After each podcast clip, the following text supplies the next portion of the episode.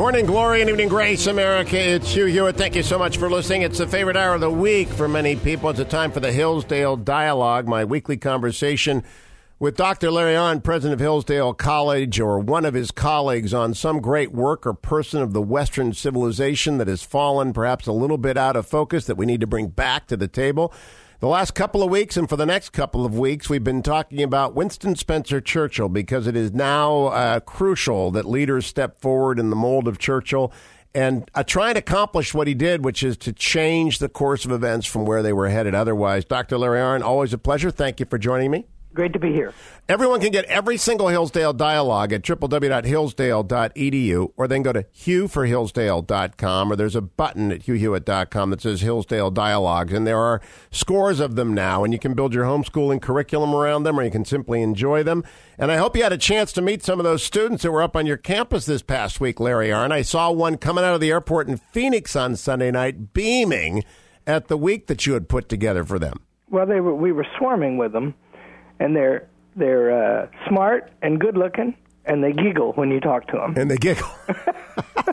well, are they just nervous at the idea that you might ask them for, you know, quote the ethics to me in Greek or something? That's it. That's it. You know, today the Marine Corps is on campus today in force. Uh, they recruit here, and they tell me that without regard to size of the 70 schools that that they have in this district, they get six from Hillsdale for every one they get from every other. And, wow. And they said, uh, they said, uh, so today I just these two recruiters, and they said, these kids they stand up straight and they look you in the eye, and I don't just mean the ones interested in the Marine Corps. He says, how does that happen? And I said, you know, they just show up here. I don't know. Speaking of just showing up there, uh, this week I met a fellow who I want you to investigate his website, pacificbach.com. He is reintroducing Bach, whom he calls the greatest composer to the world. He, he conducted the New York, New York Philharmonic, the um, uh, the Boston Symphony, the Alabama Symphony, and now he's based on the West Coast, reintroducing people to Bach, the greatest musician and the greatest composer of all time, he alleges, because Bach is himself a great Christian artist whose work has been eclipsed by the modern culture. And it occurred to me, I wondered, does Hillsdale spend much time on classical music? Mm, well, a third of our student body is involved in music somehow or another, and uh, that's a big number. And the orchestra has got 80 pieces, and they mostly play classical and a lot of Bach. See, I didn't know this about Bach, that his music was about angels, demons, faith, and victory, that he was a deeply devout man, and that uh, he, he, was relatively underappreciated for a hundred years. It's got a lot to say about genius. We'll have to cover that in the future. Yeah, Bach said that every piece that he had ever composed was for the glory of Jesus Christ. And that's why he goes. The Pacific Bach Project performs at various places, and, and I'm going uh, to continue to push it. But go look at it, pacificbach.com. Now, Dr. Arnn, last week when we left off on our Churchill study, Ted Cruz had not begun his filibuster. And, and, and this filibuster is, is interesting in American parliamentary history. Uh, it is associated with bad things, and Ted Cruz was trying to do a good thing. But did the British Parliament allow for such things? Mm, no, but uh, you know we're talking about Churchill. Churchill and the greatest of the British believed that the heart of the British Constitution was the activity in the House of Commons, and Churchill always protested whenever that was truncated. Full debate, get as much out as possible, and he followed that rule when he was prime minister. He begins this amazing parliamentary career in 1901, and I and if you could explain to the audience how closely the the British public cared about those debates and how they were Dickens got his start transcribing them and putting them out, and it is not uncommon even for an illiterate man to understand what was going on in the House. Well, it was, you know, it was, Ch- Churchill writes that the British people used to follow politics the way, the, the same way they followed the sports pages, and the form of the parliamentarians was known to them, and they would be greeted on the street with heckles or cheers about things they had said on the floor of the House of Commons. And the British people are today an unusually great newspaper reading uh, public and back in those days, the major, the four big London dailies, would pre, would uh, print detailed accounts of the debates in the House of Commons every day. You know, in a shameful episode not long ago, the great General David Petraeus was chased by a group of just rowdy, uh, uh, you know, the uh, Occupy movement types at NYU. How were the British parliamentarians in a time not of labor strife? Because I understand that when labor strife broke out, Great Britain was as pugilistic and dangerous as any, and the suffragettes used to harry Winston Churchill. But generally speaking, when Churchill would move about the streets after a great debate, were they cordially received or were they catcalled? Uh, both, of course. And, uh, you know, the at its best, and the House of Commons is not what it used to be because we live in the bureaucratic age and so much in government takes place outside the popular branches, a crisis, in my opinion. Uh, they, they tended to abuse each other a lot, but eloquently. and so it was it was much more agreeable. Uh, the the uh, like uh, Churchill's father gave a great speech about the great Gladstone, who it was in the paper, had invited some guys over, some working men, to watch him chop down a tree, which was his habit, his uh, exercise. And he felled this mighty tree, and he gave the men, the newspaper article said, chips from the tree that he had felled. And so Lord Randolph Churchill turns this into a famous, and really you can look it up on the internet, called the Chips speech. And it, it, it goes like this He says, and this is, remember, what the great Gladstone has to offer the British working man chips. and then he just, theme, it just goes on and on and on, right? Well, that was the, and you know, in the in the Irish Home Rule debate in 1886, I think it was, uh, Churchill's father took part, and the great Joe Chamberlain, father of Neville Chamberlain, took part, and Gladstone's government was broken. And Churchill trained himself for the House of Commons by memorizing many of those speeches and then writing his own and walking up and down and giving it. Wow. He takes his seat in 1901, and there is a tradition, the maiden speech. Uh, on what did he uh, orate? Well, he was a hero from the South African War because he escaped and saved an armored train and he spoke about the war. And in the speech, he he uh, he he said this phrase, which caused a stir. the The war was still going on, and uh, he said, "If I were a boer fighting in the field, and if I were a boer, I should be fighting in the field." And then he goes on, and he's calling for a policy of winning the war and then being generous, which was a theme with him all his life. And of course, that raised a firestorm. And uh, but it was a very successful speech, and they're always answered by a senior politician. And several of the leaders of the House stood up and said good words about him and about his father, although they many of them had opposed his father with great vigor and effect when his father was alive. You know, it, uh, Dr. Arnn to pause and come forward to the events of this week in Ted Cruz's filibuster. It is interesting whether or not people like your speeches, if your speeches matter, then you matter. It's yeah. it is a good thing to be controversial. In the uh, there's a great film made by Ridley Scott called The Gathering Storm about Churchill, and it shows with great effect. It's an hour and twenty minutes long, and everybody should watch it. And it shows Churchill in the 30s, which I guess we're going to talk about next week. And there was a time in Churchill's life, and it was really the only time when people didn't crowd in when they knew he was going to speak. And then they began to gather again. And he he gained power because he started getting information and opinions started turning his way. And people would flood in. And maybe I told this story last week, but I'll tell it again. And then when he finished, they would flood out.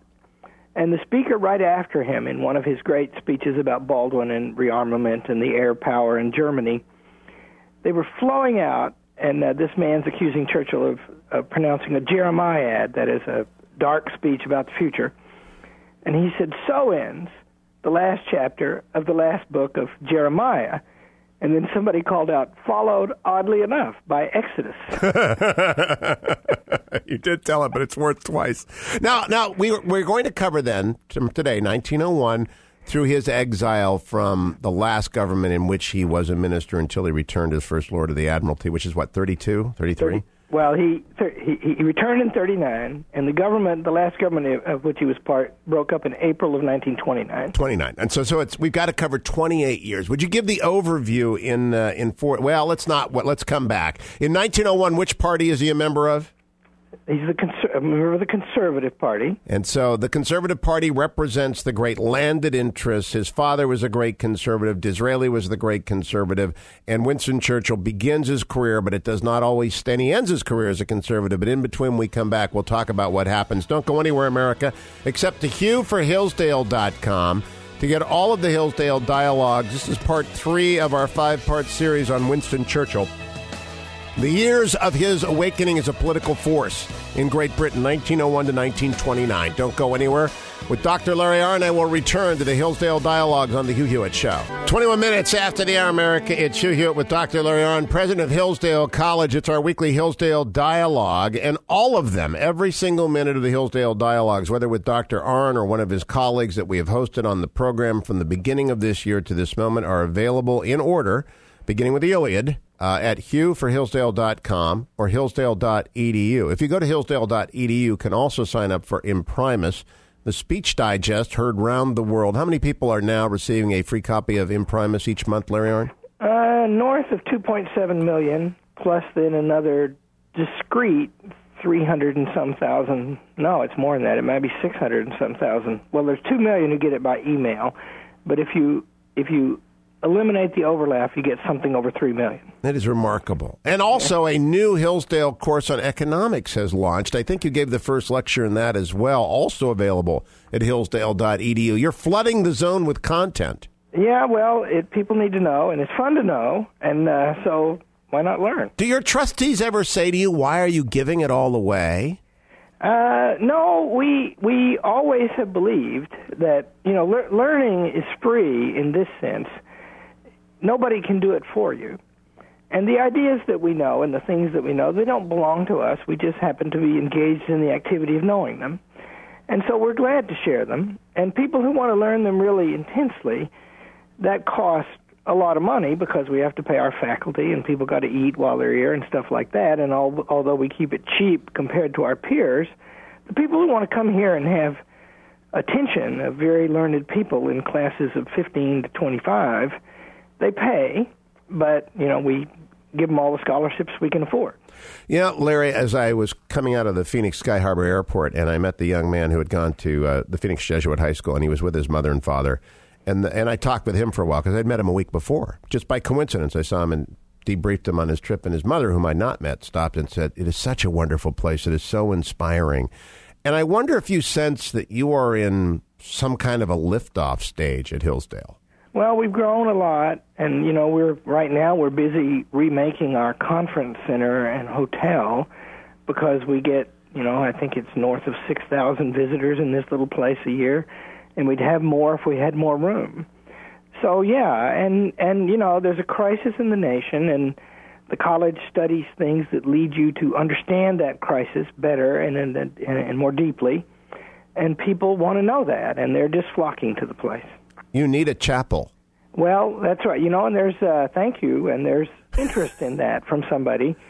And if anybody wants to help that somebody, that that somebody hasn't promised yet, but we do very much need a chapel, and and we mean to build one. How will you design a chapel? Who would design a chapel? That would be quite the difficult under. I mean, you have beautiful campus, and people who haven't been there ought to just go out of their way to see it. But it would be an interesting thing. Yeah. Well, we're looking for. We're talking to a fella uh, famous uh, sacred building designer, and uh, and we're gonna we're we're gonna get up three or four others, and we're getting ready to do some drawings. Can I push along your your would be donor of the chapel? Is there any way you want me to talk to him or her and push them along? Well, they don't. Yeah, by the way, I may. They don't. They don't need any. They came to us. Oh, you good, know, mostly good. that's what happens. People love, right? You know, I I do what I do because I love it. You do what you do because you love it people who love the thing, same thing kind of come along, thank God for it, and them. And and this person is not needing pushing right now, but the time may come, and this person I have knows who you are, Hugh. Well, oh, well, wait, because they need a chapel. They just absolutely need a chapel. Then they need that chair of rhetoric in which to cabin and imprison Dr. Arnn. Uh, it's sort of like a timeout zone for, for President Arnn when he's mean to his host. All right, back to Churchill. Uh, very quickly, because I get confused, and I've read all the biographies. From 1901 to 1929, he crosses and recrosses the line. Would you explain to people what that means and how portentous it is for a career? Well, the, the House of Commons, you, you come into court, you come down an aisleway, and in front of you is the Speaker, and on the left is the majority, the government party, and on the right is the opposition. And there's just two choices. And you come in and you bow, and you turn one way or the other. And there isn't any place to sit in the middle. So in 1904, Churchill crossed over to the Liberals, and then in 1924, effectively, in the middle of the year, but he began in 22, he crossed back to the Conservatives because the Liberals made their first affiliation with the Labor or Socialist Party, and he would not serve with them. Now, these are these are events which would have a parallel with a Republican becoming a Democrat or a Democrat becoming a Republican. But you you might be able to get away with that. For example, the great senator from Alabama, Richard Shelby, did that. Was a yeah. Democrat and became a Republican and a respected Republican. But he yeah, couldn't go back right. to being a Democrat. That's hard. Yeah, Phil Gramm. and that's hard, and it's it's harder in Britain because you know you have to be welcomed by the other party because there's a fair amount of central control. It's not complete of who gets a seat, you know, and constituencies are pressed to adopt this person or that.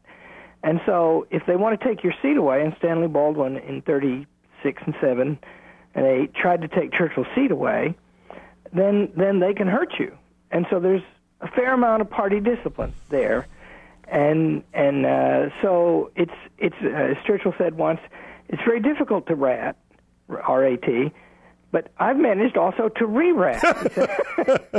now, is it an admirable thing that he did? Well, I think so. I mean, you, this period we're talking about divided into three.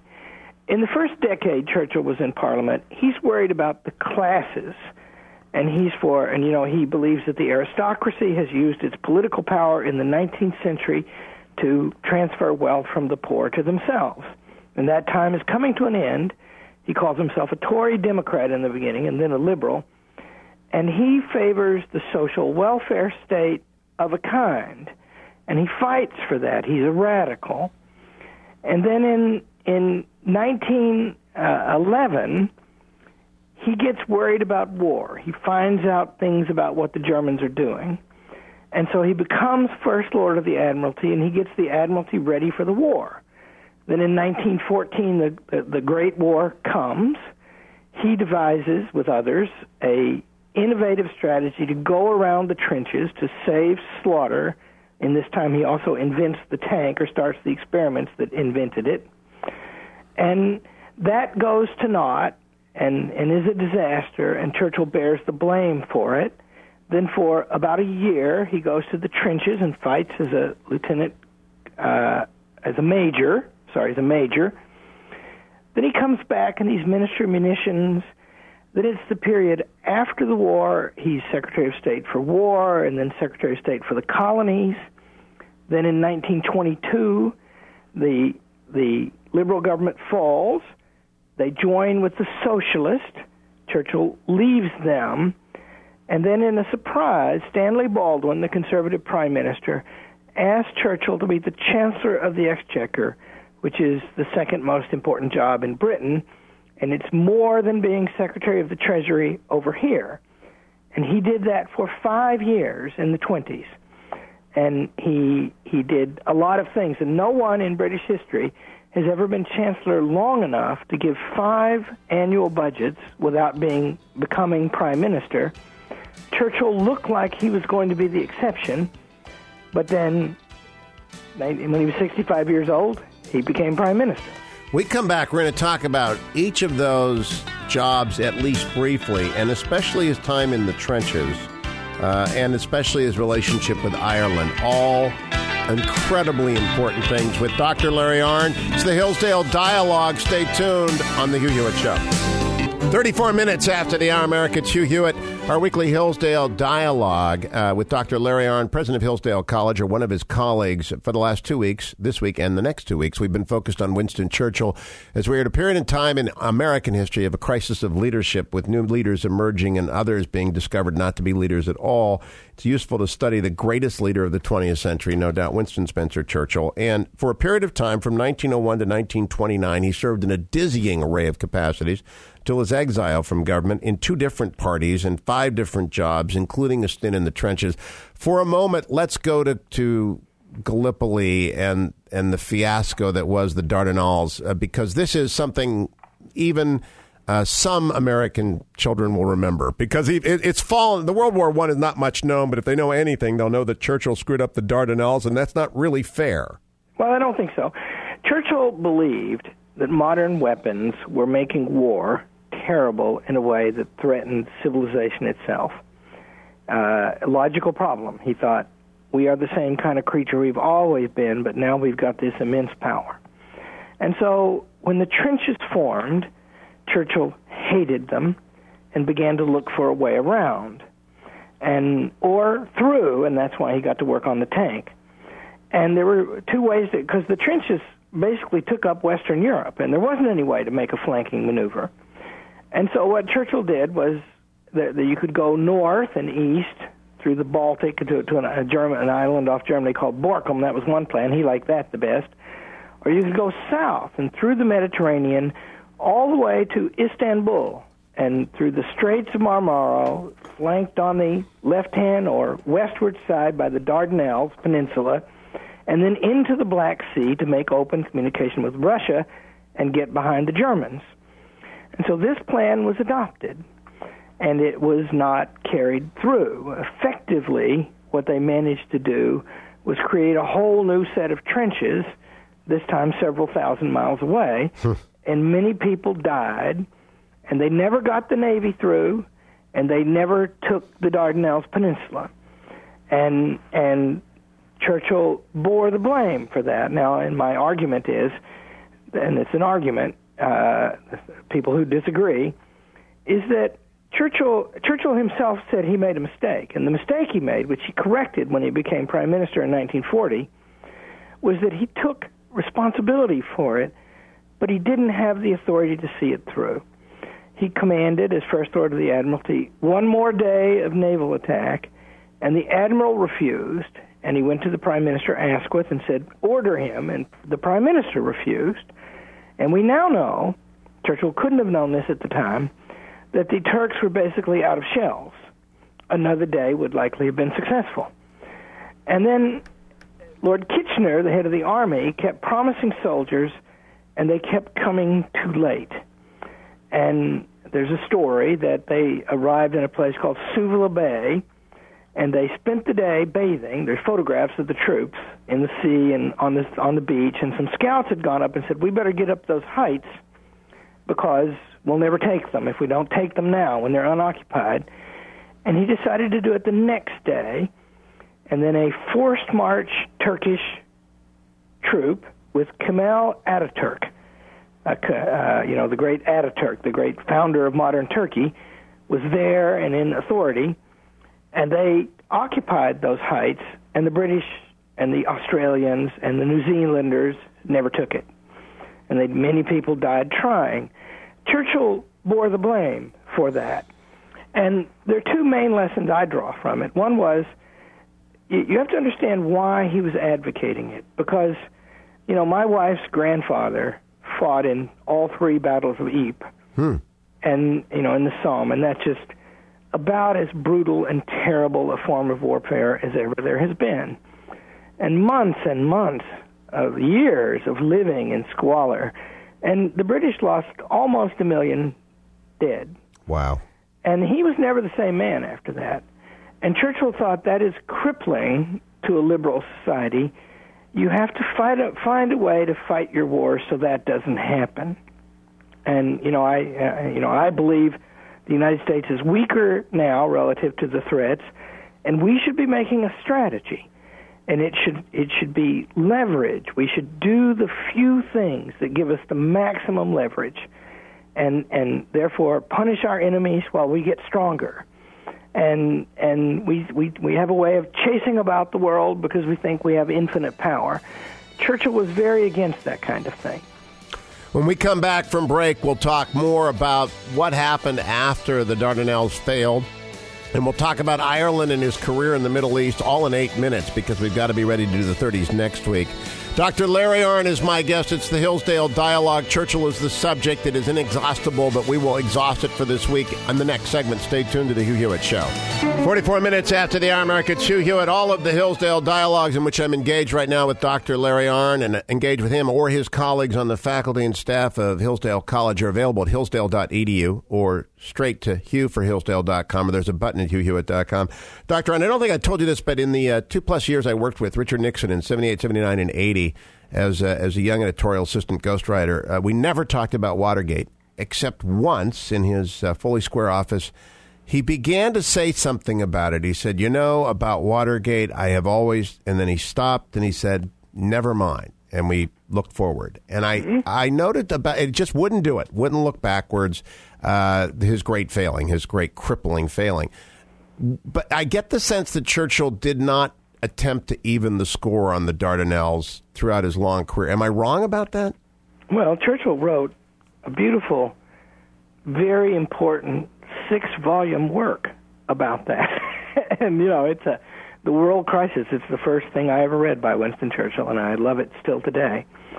So Churchill wished to get even on the argument, but Churchill was not a vindictive man in politics, and uh, and he always thought politi- you know, in a in a free country, right, where you're not going to kill your opponents, then you should beat them, but you should also try to make a friendship uh, with them around the things that are essential to the country. He was always seeking to do that. You know, I, I, think I'm saying the same thing. Nixon wrote RN, his memoir, and he detailed Watergate extensively, but he did not dwell on it, did not obsess on it, and did not try to even the score after it was over. Now, let me ask you about the Admiralty at the beginning of the war because it was also famously ready for when the war began. Yeah, and you know they and and you know it was it, Ch- Churchill was a hard driver, and they happened to be on maneuver in August 1914 when the war broke out, and that means everybody was together, and they had plans to get together in a hurry, and those plans were accelerated by the fact that these big maneuvers were going on and so the fleet was ready and it was safe. And that mattered so much because the German army, if it could get ashore in Britain, would simply roll the place up. And so Britain's fundamental safety depended on that. And and you know the airplane changed that by the Second World War. Now, now it depended on two things. But what they weren't able to do, and Churchill was trying desperately to do in the First World War, was make the Navy a vital offensive force. And that's what Nelson had done to Napoleon. See, he broke Napoleon by starving him. And they, you know, the way the British were the catalyst to defeat Napoleon was they choked him off from large, you know, he went down and conquered Egypt and he couldn't get back with his stuff anyway. And and uh and so and then they started a campaign in in the Iberian Peninsula in Spain and Portugal, where it was hard for Napoleon to get to, and they bled him for a while, and only then did they come over and fight in France. And so that naval strategy, Churchill believed, was native to Britain and a cheaper way to win a war than slogging it out on land. And they weren't able to make that work, although if the Dardanelles had worked, that would have been such a thing. The other amazing thing about these years, both before and after the war, Secretary of War, Secretary of the Colonies, Chancellor of the Exchequer, vast reaches of the continent. He, he grew up on a horse in India and the Sudan. He, he was he went everywhere, did everything. He was well equipped to think in strategic terms. Not a lot of people are, Larry Arnn. Yeah, and he, you know, he, you, you, I, I'll just tell you, it's just breathtaking the scope of the man. He wrote 50 books and uh, you know it's just crazy. And uh, like uh, his life was such a thing that he was captured in South Africa, and he got the idea because he was somewhere in the vicinity that he had been captured by a man named Louis Botha, later president of South Africa. And it was later proved that that was not who captured him, but Churchill wouldn't believe it. because, you know, some ordinary person captured me. That can't be. Uh, two minutes, though. Do tell us about the years as Chancellor of the Exchequer, because, again, as I recall, this was not where his gifts were most pronounced. Well, I don't agree with that. Um, I, I think uh, I, Churchill was a tax cutter and Churchill was a social welfare guy, but with a practical bent.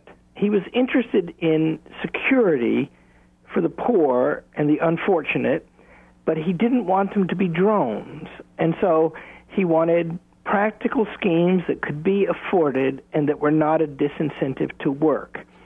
And so you see him doing all that in the 20s, and he was very skillful at it. Then what was And, he uh, worst at? If with, with a minute to go up until the time he went into exile, what was he least equipped to do?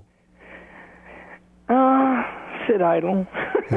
you know, he was he was you know he was extremely active in administration. Was he a good man in the trenches? Was he a good commander? Oh, it was a hoot, and the and the men loved him. And so, although he hated trench warfare, he would go out at night in the trenches, and they would criticize him for talking in too loud a voice.